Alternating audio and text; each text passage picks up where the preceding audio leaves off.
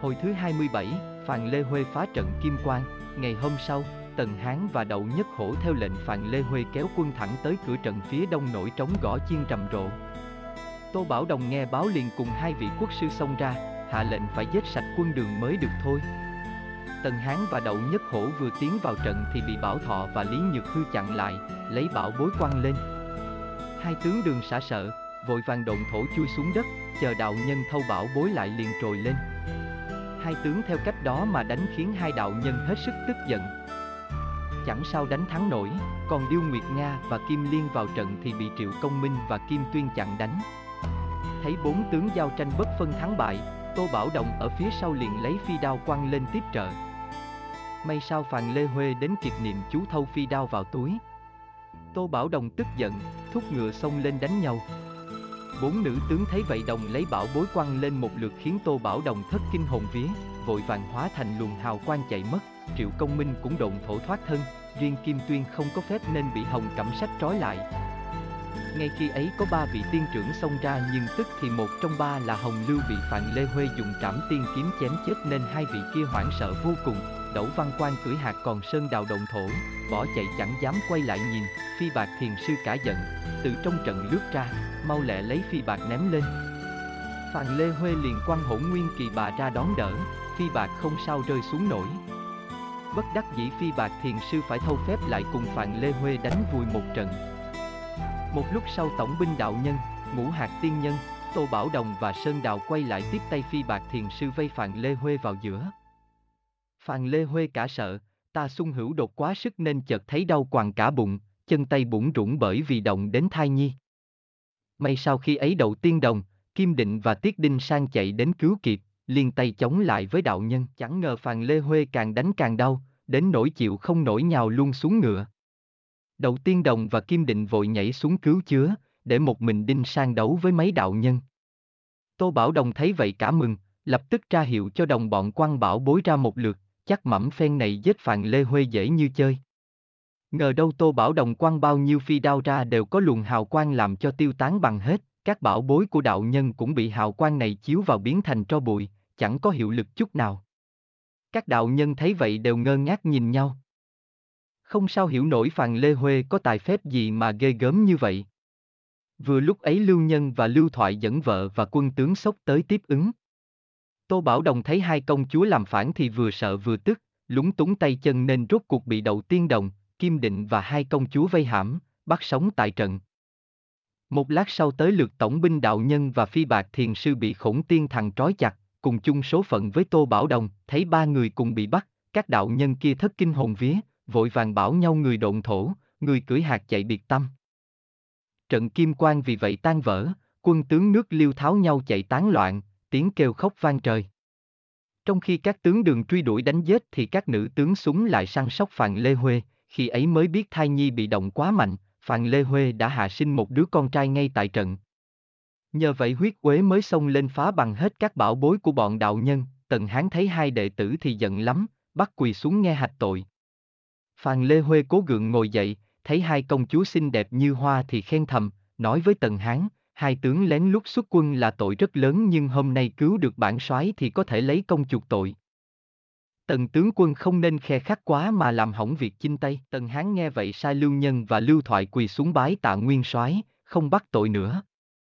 Phàn Lê Huê thấy trận đã phá xong, hạ lệnh cho ba quân rút về kinh thành, truyền mang Tô Bảo Đồng, Thiết Bản Đạo Nhân và Phi Bạc Thiền Sư ra chém đầu. Chẳng ngờ bọn quân sĩ vừa dẫn ra pháp trường thì cả ba đều cười ngất hóa thành hào quang bay mất. Phàn Lê Huê thấy vậy buồn bã nói, ba tên này trốn thoát thì tất đại nạn của ta vẫn còn, bao giờ giết được chúng thì mới hết, về phần hồn của Tiết ứng luân bay về Phụng Hoàng Sơn sum họp cùng tiên nữ, hai người bàn nhau đến sông Lưu Hoa làm thần ở đó. Ngờ đâu nơi đây có một con nghiệt long trổ thần oai bắt mất tiên nữ giấu vào một nơi. Vì thế hồn ứng luân đành phải hiện lên báo mộng, xin nghĩa mẫu ra tay giúp mình một phen. Phàn Lê Huê nghe vậy hết sức đau lòng, ứa nước mắt hỏi phải làm cách nào để giúp được. Ứng luân đáp, việc ấy không khó. Ngày mai con sẽ dẫn dụ nghiệt long trồi lên mặt nước, nghĩa mẫu cho quân dùng tên mà bắn thì giết được nó ngay. Phàn Lê Huê biết ứng luân cũng là rồng nhưng màu vàng, nhỏ nhắn còn nghịch long màu đen, thân hình to lớn nên nhận lời ngay. Khi thức dậy, Phàn Lê Huê lập tức hội chư tướng lại tả tỉ mỉ hình dáng, ra lệnh phải cẩn thận không được bắn lầm. Chư tướng tuân lệnh, rầm rộ kéo nhau ra bờ sông, thủ sẵn cung tên chờ đợi, quả nhiên một lúc sau sông nước bỗng nổi phong ba ầm ầm rồi hai con rồng vọt lên khỏi mặt nước quẩy lộn tranh đấu hết sức dữ dội. Chư tướng thấy vậy đồng nhắm con nghịch long màu đen bắn ra một lượt. Riêng Đinh Sang dùng xuyên vân tiễn bắn trúng cổ hồng nghiệt long màu đen khiến nó chẳng sao chịu nổi, gieo mình xuống mặt nước chết ngay tại chỗ. Rồng vàng liền chui xuống nước. Một lúc sau thì gió lặng sóng yên. Phàn Lê Huê cả mừng, sai quân vớt xác nghiệt long lên chặt nhỏ thành từng mảnh, đốt thành tro bụi rồi mới yên tâm hạ lệnh vượt sông. Từ đó vợ chồng Tiết ứng luân làm Long Vương, cai quản sông Lưu Hoa. Quân đường vượt sông được mấy ngày thì đến Kim Ngưu Sơn, trên đỉnh núi có một quan ải rất vững chắc do viên tổng binh là Chu Giai trấn thủ.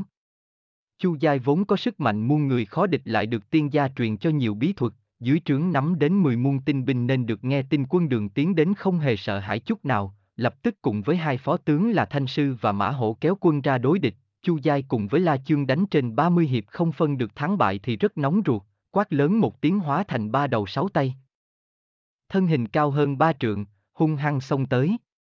La Chương cả kinh toan bỏ chạy nhưng cánh tay của Chu Giai chợt dài ra mấy trượng, bắt sống La Chương như lấy đồ trong túi, mang về ải. Phàn Lê Huê nghe báo cả kinh, xuống lệnh cho Lưu Nhân, Lưu Thoại xông ra tiếp cứu, Chu Giai Toan quay lại đánh tiếp nhưng hai phó tướng đã thúc ngựa xông lên chặn lại, cùng Lưu Nhân, Lưu Thoại ác chiến. Được một lúc, hai tướng Lưu Đồng quát lên một tiếng, Mã Hổ rùng mình biến thành con hắc hổ vô Lưu Thoại, Thanh Sư rùng mình biến thành con sư tử chụp Lưu Nhân bắt sống mang về bản trận. Tần Hán và hai vị công chúa nghe tin này liền xin Phạm Lê Huê cho ra trận báo thù nhưng Phạm Lê Huê đánh tay bói quẻ biết ba người có số lớn chẳng hề hấn gì nên không cho. Hôm sau đích thân Phạm Lê Huê điểm quân tướng tiến đến trước ải khiêu chiến. Thấy ba tướng liêu xông ra một lượt, ba tướng đường là Đinh Sang, Đậu Nhất Hổ và Tần Hán đồng thúc ngựa tiến ra chia nhau giao chiến, hai bên đánh nhau một lúc thì Thanh Sư và Mã Hổ hiện nguyên hình định bắt sống tướng địch như hôm trước nhưng Tần Hán và Đậu Nhất Hổ khác hẳn, mau lẹ độn thổ thoát được. Vì vậy Thanh Sư và Mã Hổ đành phải thu phép về sông vào tiếp trợ với Chu Giai vây đánh Đinh Sang. Kim Định và Đậu Tiên Đồng vội vàng xông ra giúp chồng, cả ba tướng liêu đánh nhau dữ dội. Một lúc sau Chu Giai biến thành ba đầu sáu tay khiến con ngựa của Đinh Sang sợ quá hất chủ tướng nhào lăn xuống đất. Phàn Lê Huê liền cùng Điêu Nguyệt Nga và Tiết Kim Liên xông ra, Kim Liên đỡ đại huynh về trận còn Phàn Lê Huê quăng Chu Tiên kiếm lên chém đứt một tay của Chu Giai.